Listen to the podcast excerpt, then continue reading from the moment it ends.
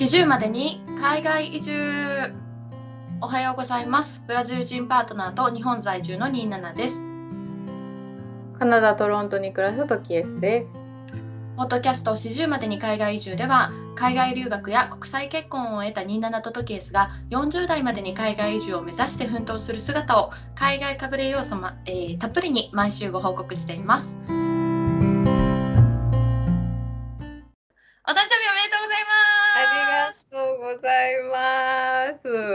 めっちゃ嬉今しい。今日ね、あのちょっと収録日ベース本日が、えー、11月11日が時計さんのお誕生日ということで、ちょっとあの私、ニーナは非常に浮かれた様相で 収録に臨んでおメガネります。かけてくれてます。ありがとう。お誕生日おめでとうございます。ありがとうございます。年女ですよ。びっくりよ。自分でも。36ってびっくりやわ。早って思う。なんかこの間30になったと思ったのになって。うーん早いよね。これつけ、このなんかおめでとうメガネつけっぱなしだと多分見るたびに笑っちゃうと思うから一回外すね。あ そうりね。がといやいやいや、おめでとうございます。でう。も、うんどうですか？なんか心境的に何か大きく変わったところとか心境やっぱりなんかその心境が変わる時ってうん誕生日当日なもんなんかな、なんかうちって結構誕生日の前日にうん。結構なんか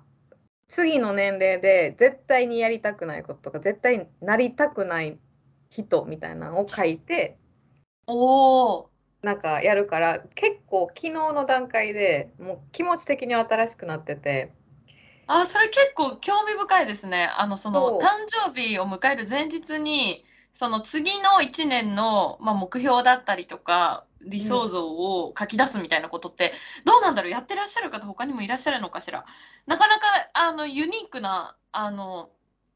あのカスタムだと思うんですけどちなみにその書き出した内容をなんかシェアできる限りでシェアしてもらえたりできる？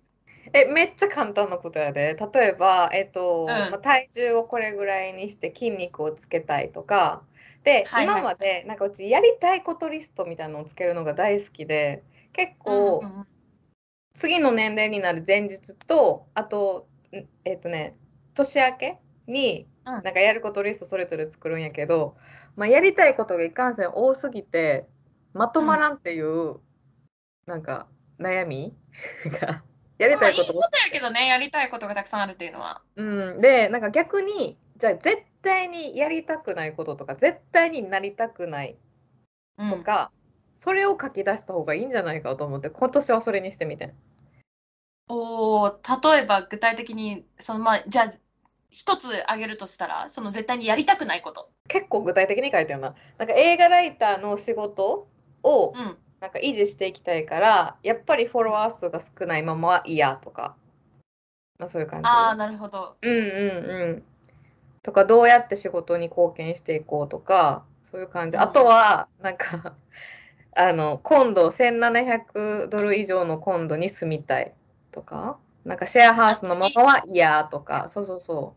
引っ越すときには、1700ドル少なくともかかる家賃のコンドミニアム、一人暮らししたいみたいな感う。じ。一人暮らししたいでなんかこのままなんかシェアルシェアマシェアハウスに住むのは嫌とか。なんかうんうんうん。ホームシアターも今めっちゃチンケなアマゾンで買ったプロジェクターでなんかホコリが画面にすごい映るプロジェクターで映画見てるけどそれは嫌とかうんうんうんうん。具体的にどう変えていきたいかとかその机周りはこうしたい。このままじゃ嫌とか、その嫌なところを書き出したような。例えば今ノートブックその MacBook の下に、うん。あの学校で使った photography の歴史の本がねめっちゃ分厚い。あ、高さ出しのためにってこと？そうそうそう。で、ほんまはスタンドを買えばいいのに、ケチってずーっとこれでやってるね。ああ、なるほど。だから、このケチってるのが嫌とか、なんかその嫌なことを書いてるな、バーって。まあ、そのも嫌なことっていう言い方だと多分ちょっとネガティブに聞こえるかもしれないけど、まあ、要は問題点を書き出したってことだよね。問題点、改善点を洗い出、してうん、このままじゃ自分に良くないこと？って感じ。っていうことだよね。でそれうんをこの1年かけてこうフィックスしていこうみたいな。うん。で、やっぱ物とかやと具体的やから買うものも明確になるし、そうだね。そうだね欲しいもんって次から次に出てくるから。確かに確かに。しかもなんか、じゃあ欲しいってなってさ、今、なんか MacBook の一番新しいやつの一番スペック高いやつが欲しいって思ってもさ、そこに手が届くまで時間かかるもんね。やっぱ高級なものだったりすると。うん。そうなんです。割と、まあ、昨日のうちに、こう35歳の自分のうちに、こう今の自分をオーガナイズして、整理をつけて、こう次のステップ、レベルを一つ上げて、次のステップを踏み出したという。そうです。だから今日は結構新しい気持ちというか、まあ、昨日の時点で結構書き出して、リストにして、あ、じゃあこれをきょこの37歳になるまでに消していこうっていう感じ。素晴らしい。本当素晴らしい。もういい誕生日の過ごし方をありがとう。うん、ちなみに今日ね、まあ、こう収録日だなんですけどなんか朝から結構時計さんお忙しそうで、うん。ね、仕事のミーティングとかがあったりとかだと思うんですけど、うんこう誕生日に向けて何かこれを買おうかなとか今日はこれ食べに行こうかなとかある？誕生日に向けて自分に、あの、ブルービートルのクッション買ってん。あそうなんだでもまだ届いてない。全然届きません。ででねまたこうさらなる活躍を期待しつつ、はいそれから応援しております 気。づいたら30代後半ってもまあでも、なんか、その、なんだろう。まあ人によってはさ、こう、年を重ねることが怖いっていう人もいるかもしれないけど、う、うん、まあこれはトケースの話をしてるわけじゃなくてさ、まあなんかこう、誕生日っていう話題になった時にね、なんかこう、年を重ねるのが嫌とか、やっぱ特に日本は若い、女の人はさ、若ければ若いほどもてはやされるみたいな風潮がどうしてもあるから、あれだけど、うんそうそうそう。でも、この間、中川翔子さんっていうタレントさんが、そのなんか年齢のことを言って、なんかその自分を卑下するのもうやめようよみたいなことを、なんかソーシャルメディアでおっしゃってて、あ、そうなんんかね、うん。そう年齢はレベルだし、年齢はあのダイヤとかのカラットだと思えばいいって、どんどんカラットが大きくなればどんどん価値が増えていくでしょみたいなことをおっしゃってて、あすごい素晴らしいなって思ったしそういうなんかこう年齢を重ねることに不安を覚えてる人に対して私がここのところやっぱすごく思うのは自分の兄の死を通してもしかしたらもうこの今私たちは今年36になるけどさこの年はさ誰かにとっては踏み出せなかったその年かもしれないじゃん。そこまで行けたどり着けなかった人もいるかもしれないから。うん、だからすごくすごく素晴らしいこと健康でこの年までまた年を重ねられるって本当に素晴らしいことなんだなと思ってあのポジティブに捉えていきたいなって思ったっていう。ほんまにそうな。ほんまにそうやと思う。なんかさ、白髪とかも増えてきてさ、うんああ、なんか年取ったなと思うけど、なんかの映画で、なんか白髪が増えたことに対して、なんか、あ、これは知識が一つ増えたってことよ、みたいなシーンがたあったんよな。なんかそれがすごい覚えてて、あー素敵な一言だねすごいいいセリフやなと思って、なんか知恵が増えたから白髪一個増えたみたいな。うんうんうんうん。そういう考えで年取っていきたいよな。なんかもう36とかもう37って数えるんじゃなくて、まだ、まだって、そうそう100そ歳ぐらう。いまでまだって数えようかな。でそんな風に生きていきたいよね。うん、ほんまにそうです。はい、はい。ありがとこれを聞いているそこのあなたもし今日があなたのお誕生日だったらあなたもお誕生日おめでとうございますということう。ありで。がとうございあます。の毎日が誰かの誕生日ということで。はい はい、では早速本日も始めていきたいと思います。はい。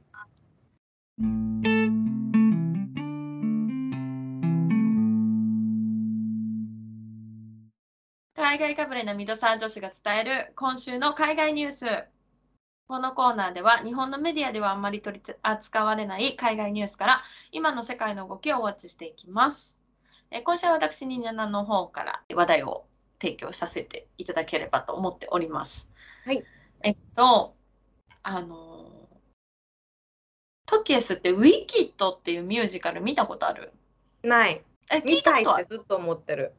見たいとずっと思ってる。うん。あ、本当？じゃあタイトル自体は聞いたことあるし、ただたたまたまそのミュージカルなんだけど、それを見るきチャンスがなかったみたいな感じだよね。なかった。うん。はいはいはい。なるほど、ありがとうございます。はいでこの「ウィキッド」っていうミュージカルね、もう結構歴史があって、今年の4月頃にアリアナ・グランデと,、えーと、シンシア・エリボ主演の映画版ウィキッド、ファーストルックが公開されるっていう記事がアップデートされました。これ、エリーの記事かな？で、その記事の内容ちょっと読みますね。ブロードウェイの人気ミュージカルウィキッド、アリアナ・グランデとシンシア・エリボが主演する映画版ウィキッド過去現代の撮影が進んでいたが、ついにファーストルックが公開された。えー、監督のジョン・エム・チューがインスタグラムで披露したと。実際のその写真が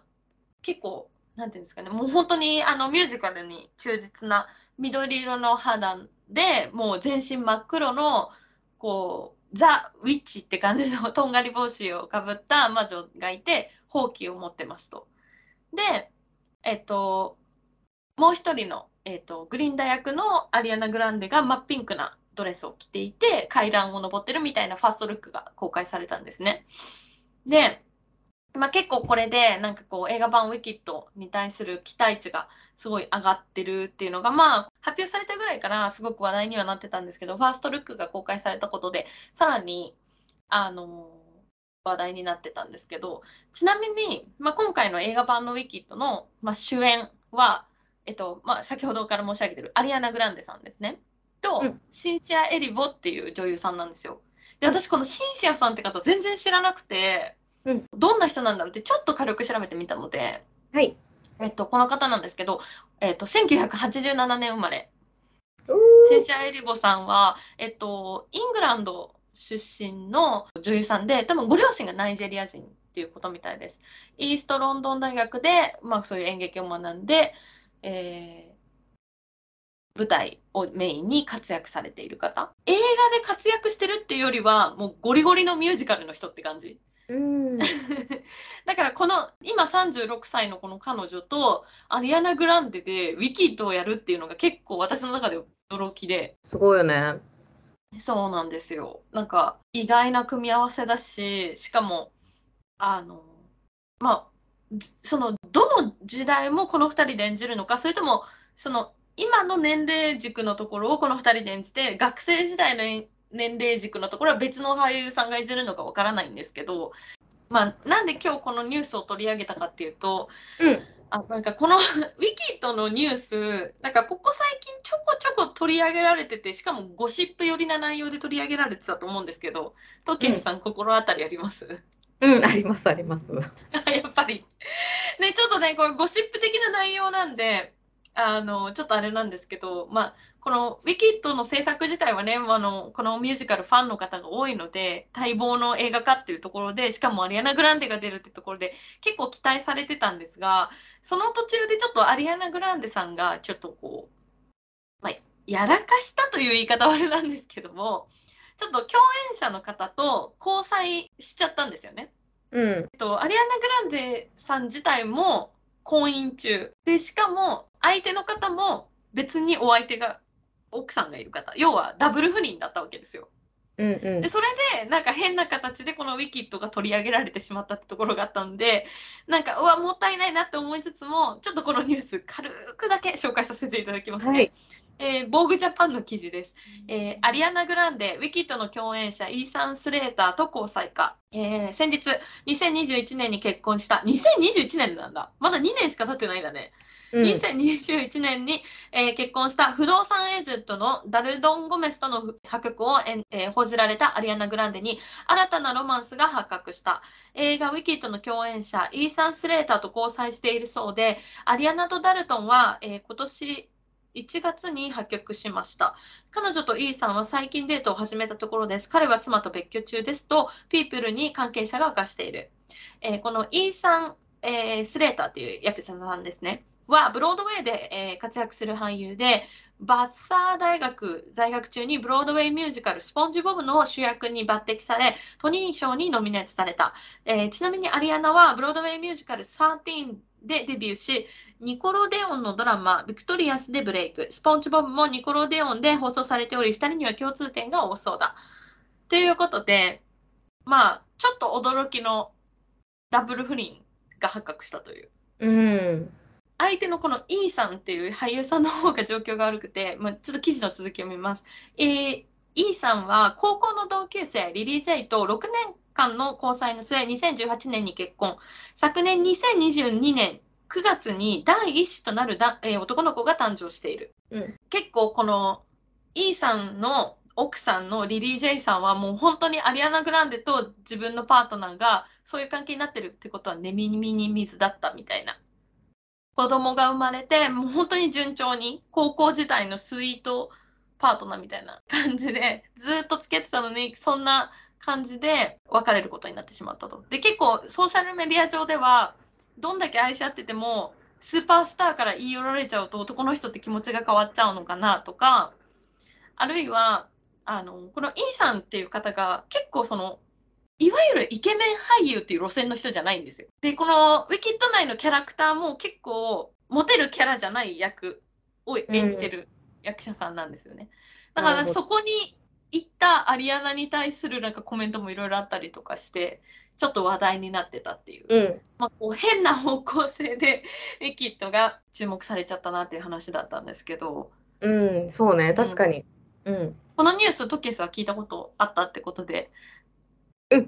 うん、うん、実際にうちも記事すごい書いた仕事で。あ本当？どんうな,、ん。ななんかえ。リアクション、まあ、読んでるコメあなんかこう方の口コミもそうだし、まあ、トキエス自身書いててどう思ったとかどういうなんか今私が話した内容になんかこう加えられるインフォメーションがあれば。うーんまず多分ロンドンの撮影が始まったんが昨年の11か12月ぐらいででなんかその時って当時アリアナの旦那さんやったダルトン・ゴメスと、あとイーさんとそのイーさんの奥さんのジリリーと子供で、まあグループで遊んだりとかもしてた。えー、そうなんだ。からまあさ奥さんにしたらちょっとびっくりなことやと思うけどなんかこの一件があった時に一個すごい前の、えっとね名前何やったっけ？忘れちゃってんけど。あナヤ・リベラや。ナヤ・リベラっていうグリーの女の子？あフリーの女優さんで。ちょっと前に池で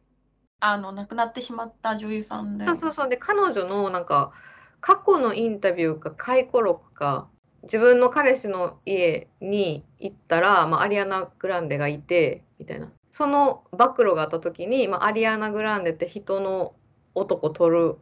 女なんちゃうみたいななんか噂が広まったみたいなのがあったからはいはいはいだ。から今回もまあ人の男取ったってわけじゃないけどなんかそう見えてしまっても仕方ないのかなって思ってしまったっていう。そうだね。人のものが好きな人なのかなって思われてるんやろうなって。うん結構略奪癖があるっていう噂を言われて、そのナヤのことと今回のことで、まあ、うん。重なったこともあって、結構ちょっと悪い風に注目されてはいるものの、やっぱりこうアリアナ・グランデっていうこう圧倒的に大スターがいるから、うん。やっぱこうイーサン・スレーターさんのも、まあ、元奥さんっていう形なのかな。まだ今も奥さんなのかわかんないけど。あもうまあ離婚多なんかも申請してるからしょ処理受理されたのか分からんけど。うん。うん。元奥まあ、さんなんかもう私が何を言ってもみたいなコメントをはいしてあってうん。そりゃそうだよなって思ったっていうそうね。なんかでも難しいよなこういうゴシップの話で誰がほんまのこと言ってるか分からへんし。分からへん分からへん、うん。ただそっか前から言うようにやっぱりこうやってその出演する役者さんにこう変な感じで色がつくゴシップでうん。変な風になんかこの人のバックグラウンドが透けて見えてしまうとなんかせっかくのウィキッドってすごい大きな作品を映画化しているのに作中であこの人とこの人はダブル不倫して結局今くっついてるんだって思ったら集中できないじゃん。うん。ほんまにそう。ましてやこの2人の役柄って作中では実らない恋なわけですよ。あ、そうなんや。そうどっちかっていうとなんだろうな現実と真逆の関係性なの映画の中では。うん。だからそこのリアリスティックさもなくなってしまうしなんかこうちょっと前もねこのポッドキャストでも話したんですけどそういうのってどうなんだろうっていう役者さんのばなんかこうゴシップが広がりすぎてなんか作品にはいあを見るときにこう集中しきれないみたいな。うん。それあるよね。うんなんか前も一個あったあの、Don't Worry Darling っていう、はいハリー・スタイルズとヒュー、えープロえーとフローレンス・ピューが出てるうん映画で、その、あの監督を務めたオリビア・ワイルドっていうすごい綺麗な人がいるんですけど、もともと女優さんで今監督で活躍されてる方で、うん彼女は、まあ、あのまだ多分旦那さんがおった時かなんかにまだ破局してない時かな？旦那さんじゃ翻訳者と破局してない時に、なんかハリー・スタイルズと出会ってうん現場で。で交際に発展してんけどそれをフローレンス・ピューがよく思ってなくてみたいないざこざがすっごいなんかゴシップだけが一人歩きするみたいな。そういえば全然関係ないんだけどちょっと前にハリー・スタイルズの元カノ集みたいなゴシップを読んだわけよ。うんうん、結構色濃いよねハリー・スタイルズすごいと思う。の恋愛うんいろんな人。ヒストリー。うんしかもなんかすごい年上の人とかいたりするじゃんハリうんーって。うんうん、そうオリビア・ワイルド多分10個上とかやったんちゃうかなハリーの。そうだよね。なんかより年上やと思う。うん。なんか、まあ、それはね、それで別にね、まあ、その人の自由なんでいいんですけど、まあ、でもなんかそういうね、なんかこう、やっぱいろいろいざこざが見えてしまうと作品に集中できないみたいなところがあると思うんですけど、まあ、ちょっと一回ここのアリアナ・グランデのニュースは一回区切らせていただいて、まあ、なんで今回ちょっとまあ時期をずれてこのアリアナ・グランデのゴシップだったりとかあのウィキッドのファーストルックの話をさせてもらったかっていうと、まあね、このウィキッドのファーストルック公開されたのは今年の春だしこのアリアナ・グランデのこのあの不倫騒動がわーって盛り上がってたのって多分23ヶ月前なのかな？うん。が多分わーって一番盛り上がってたんですけどなんでこの話がしたかったかっていうとあの日本で劇団四季の、えーミュージカル「ウィキッド」が再演したんですよまた。でもともとに、えっと劇団四季ってずっと「ウィキッド」ってやってたんですけど2016年ぐらいを境に確かストップしてたんですよね。あ、そうなんや。そう、それが、えっと、で、しかも2016年ぐらいから特に劇団四季って結構ディズニー系が多くなってきて、あ、そのイメージすごいある。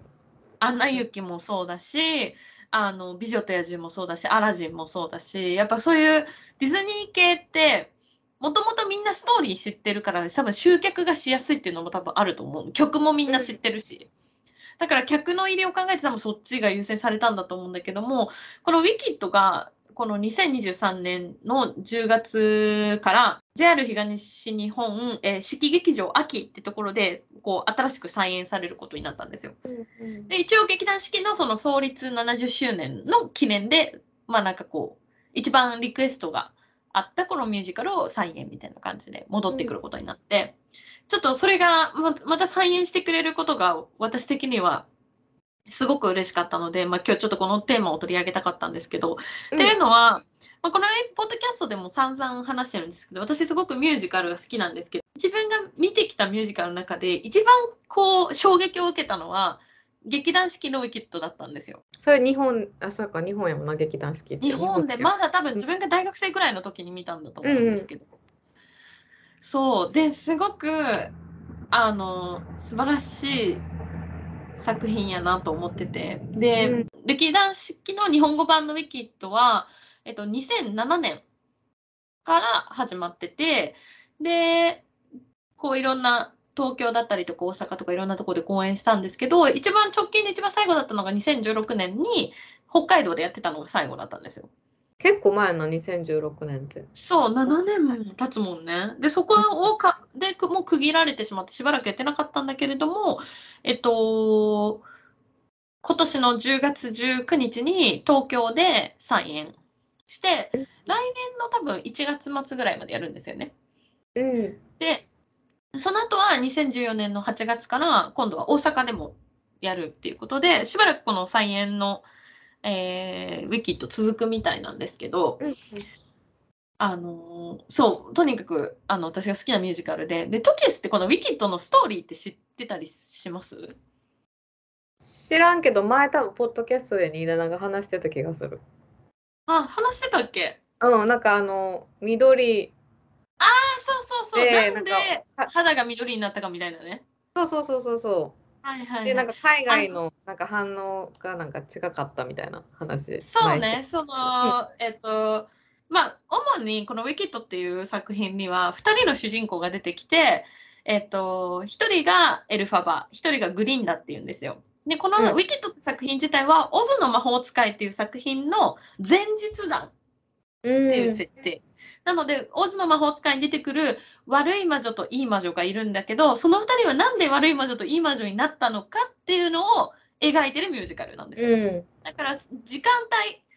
時間軸としてはオズの魔法使いよりも昔の話っていう形になるの。うん、なるほど。そうでまあ前ポッドキャストでねどうしてその2人の主人公のうちの1人のエルファバの肌が緑色なのかっていう話を軽くさせてもらったんですけど、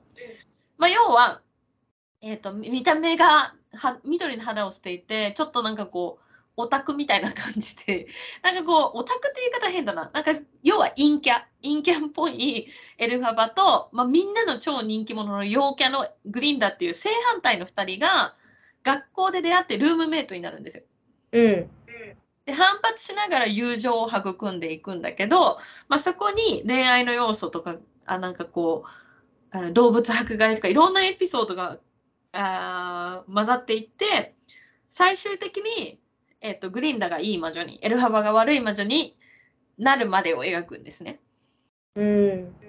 そうまあちょっとね今説明 ストーリーの説明がめちゃくちゃあのゆややんわりしてるんであれなんですけど、まあ、そういうストーリーなんですよ。うん。うん。で、えっと、これ、えっと、劇えーさっきも言ったんですけど、一番最初の、えっと、ミュージカルとして、このウィキッドが上映されたのが、ニューヨークで2003年だったんですけど、初代のエルファバを演じた方って、き聞いたことある？え、もう台本見ちゃってる。ごめん。ああ、全然大丈夫です。で、あの、知ってる方も多いかもしれないんですけど、この一番最初のエルファバを演じたのが、イディナ・メンデルさんっていう女優さんなんですよ。で、まあ、イディナ・メンデルって、もちろん多分皆さん聞いたことあると思うんですけど、あの、まあ、このウィリウィキッドのエルファバも有名なんですけど、まあ、さらに彼女を有名させたのが、アナと雪の女王の、あの、えっ、と、 Let It Go、Let It Go を歌った人。そうね。えっと、エルサ役をやった方なんですよね。うん。あ、そう、だから YouTube で、のアナ役のクリスティン・ベルさんとイリナ・メンデルが、まあ、2人でこの、えっと、アナとエルさんの声をやってる2人が、このウィキッドの曲を歌ったりしてる YouTube とかも上がってたりとかするぐらいうん。なんですけど、そうそうそう。その人でも歌ったもんな。うん。そう、めちゃくちゃグリーとかにもね、いっぱい出てて、で、私まあ、この人といえばもうなんかあれやもん、ゴシップガールの、ゴシップガール見てた？見てない。あ、見てないか。ゴシップガールのナレーションずっとやってた、この人。この人のそうなんだ。もうなんかもうゴシップやんって思っちゃうね、なんか。声が結構特徴的な女優さんだからね、だからもう結構このあのーミュージカル系の作品にはで絶対出てくるみたいな形うんだと思うんですけど、まあでもまあそのイリナ・メンデルはえっ、とこの「ウィキッド」でねトニー賞をあの取ったりとか、まあ、結構彼女のステップの中で、えっと大きな作品になった作品なんですけどいいね。今、だから今見れるってことやもんな、東京で。そうだね、今見れるし、で、意外と1月までしかやらないので、期間が短いのでね、うんあの見てみたい方は、あのぜひチケットを取って見てみてください。はい。はい、ありがとうございました。はい、ありがとうございました。はい、次のコーナーです。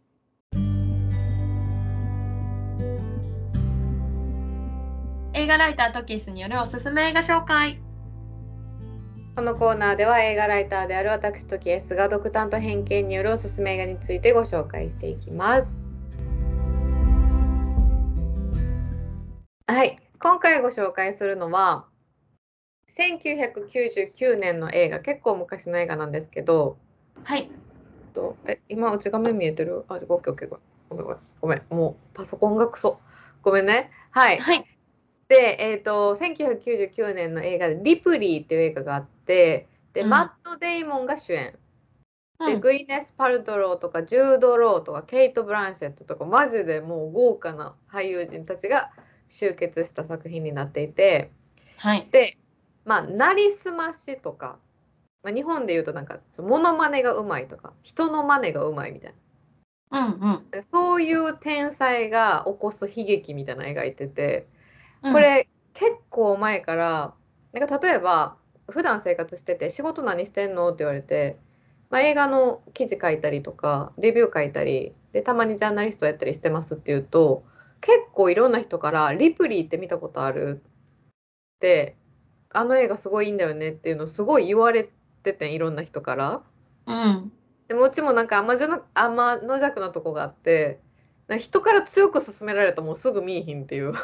のがあってんけど、うんまあもうあまりにも言われ続けてたからちょっと見てみようと思って見たら、まあ、結構いい映画だったので、うんまあ、今回ご紹介できたらと思うんですけど舞台が1950年代のニューヨークでうん。でマット・デイモン演じる青年トム・リプリーが主人公です。で、はい。トムはあるパーティーでピアノを弾かなあかんくってでもジャケットを持ってないから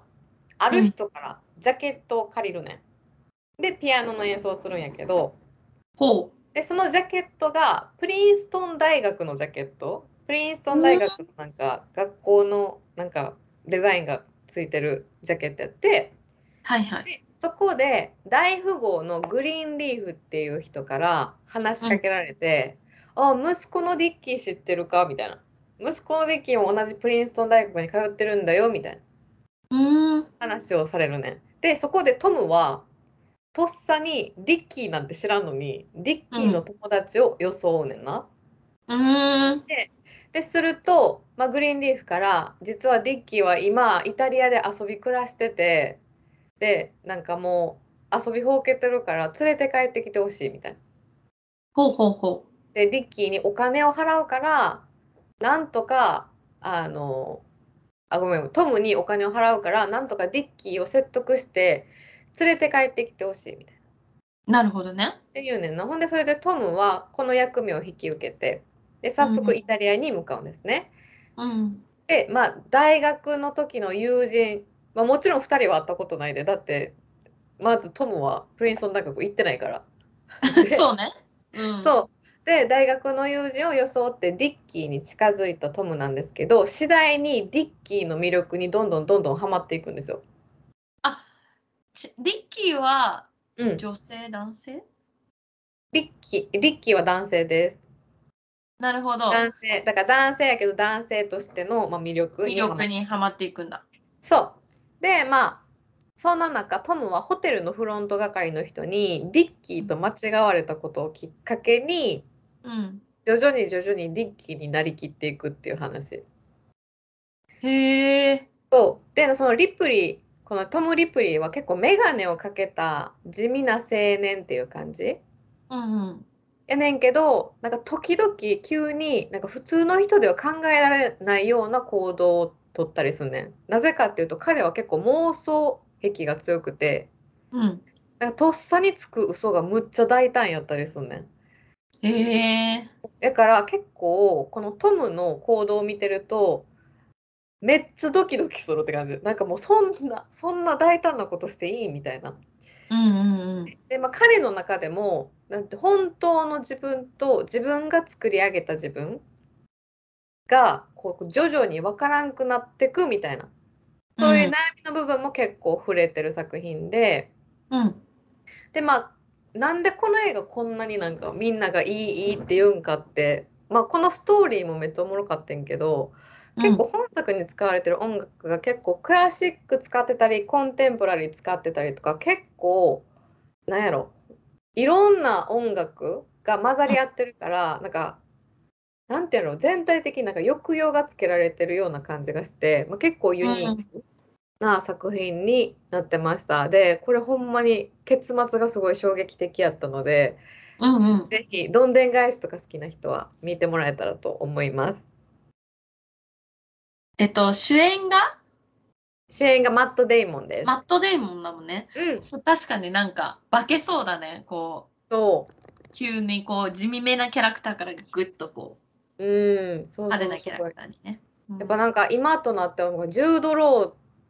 ーいや昔これめっちゃ昔の映画やから1999年の映画やからジュード・ローマジでイケメンなんよそのディッキー役のねあ、そうなんだ。うんえー、ちょっと面白そうなんで、はい、見てみたいと思います。興味ある方、はい、ぜひリプリーご覧になってみてはいかがでしょうか。はい。はい、ということで今週の始終までに海外中はここまで。感想質問ご意見はインスタグラムのアカウントアットニーナートケースにて受け付けております。フォローの上ぜひチェックしてみてください。はいぜひよろしくお願いします、えー、では来週金曜日朝8時にまたお会いしましょう。ボンフィナウセマーナ。Have a good weekend! ありがとうございました。